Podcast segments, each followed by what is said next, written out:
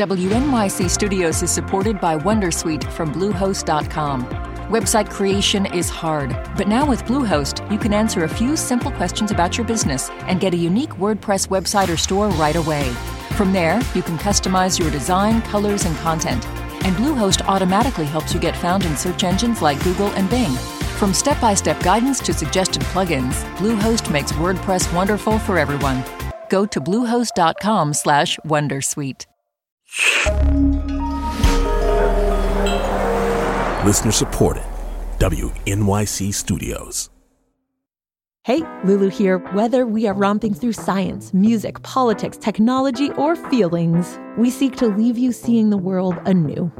Radiolab adventures right on the edge of what we think we know, wherever you get podcasts.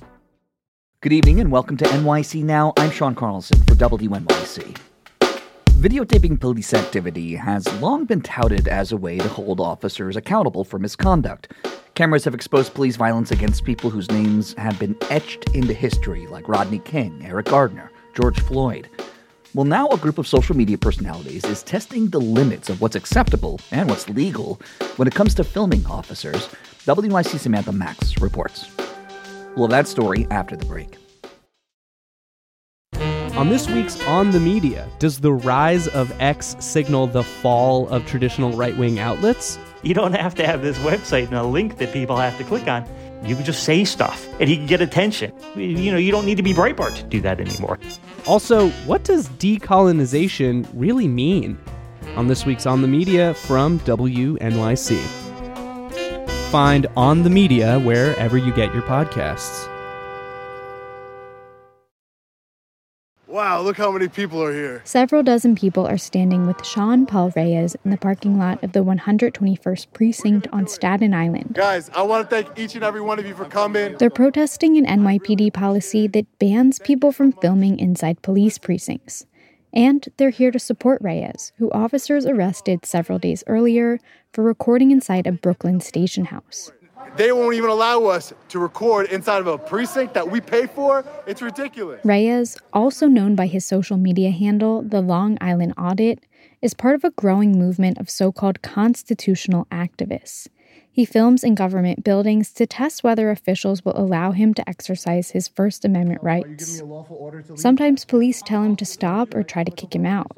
If you will not follow their policy, you have to leave. Occasionally, they arrest him. You are not allowed to film inside a police precinct. You could be subject to arrest for trespassing. But he films anyway. It's not a crime to record. So even if you had a reasonable suspicion that I was recording, which you probably do, right? You probably have a reasonable suspicion I'm recording. That in and of itself isn't a crime. Until recently, Reyes says he didn't know much about police accountability. The Long Island native says he's pro law and order and considers himself a libertarian. But since he started doing what he calls audits during the pandemic, he's learned a lot about laws and policies and police tactics. And he wants to share that knowledge with his hundreds of thousands of followers on YouTube and Facebook. My goal is to expose the bad officers and to try and hold them accountable through my platform. An NYPD spokesperson says filming inside precincts undermines the privacy of people who interact with the criminal justice system and compromises the integrity of ongoing investigations. But videos of police have made it possible for the public to see with their own eyes how police treat people. Something goes horribly wrong, and it's all caught on tape by a bystander. I'm minding my business, officer. I'm minding my business. They've sparked protests. I can't breathe inspired legislation. Banning chokeholds again, not only as a matter of policy, but as a matter of law. And help to secure civil settlements and criminal convictions.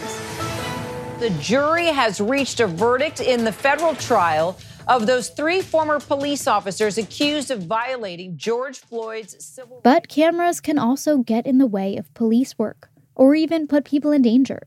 Legal experts, police reform advocates, and former officers I spoke with had mixed feelings about whether people like Reyes are improving transparency or crossing the line. He's really maneuvering and manipulating the law. Because- former NYPD Lieutenant Eric Dim says people often filmed him when he worked on an anti crime team, doing the type of policing that led to frequent civilian complaints. He doesn't have a problem with anyone videotaping police.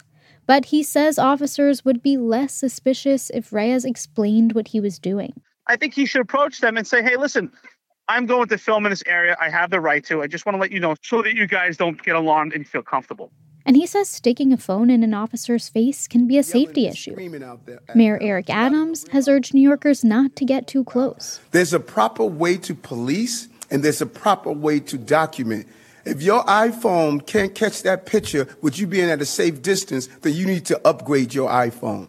Former NYPD officer Jillian Snider says she liked it when people filmed her because she thought it would protect her if anyone accused her of wrongdoing that didn't actually happen. I had no issue with it because I'm like, you know what? You're not only protecting you, you're protecting me. So, what is legal?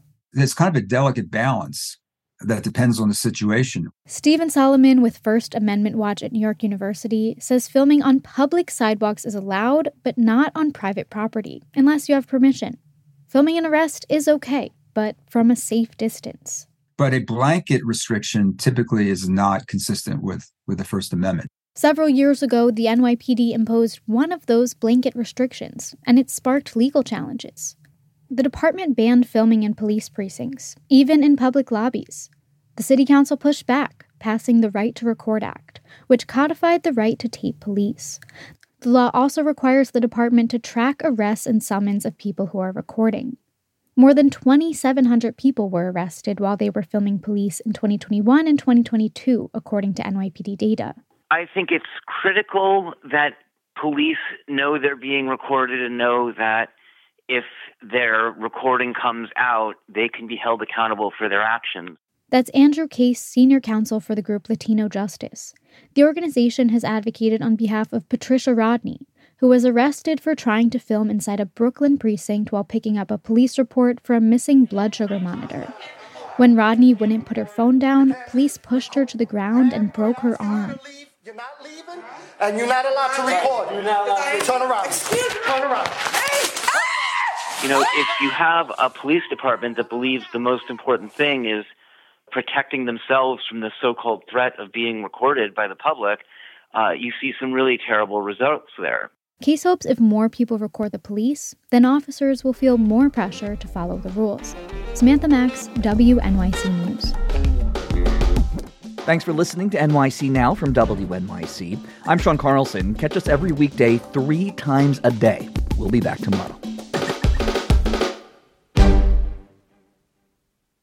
Luxury is meant to be livable. Discover the new leather collection at Ashley with premium quality leather sofas, recliners, and more, all built to last. No matter how many spills, scuffs, or pet related mishaps come its way, the leather collection at Ashley is made with the durability you need for the whole family. Shop the new leather collection at Ashley and find chairs starting at $499.99 and sofas at $599.99.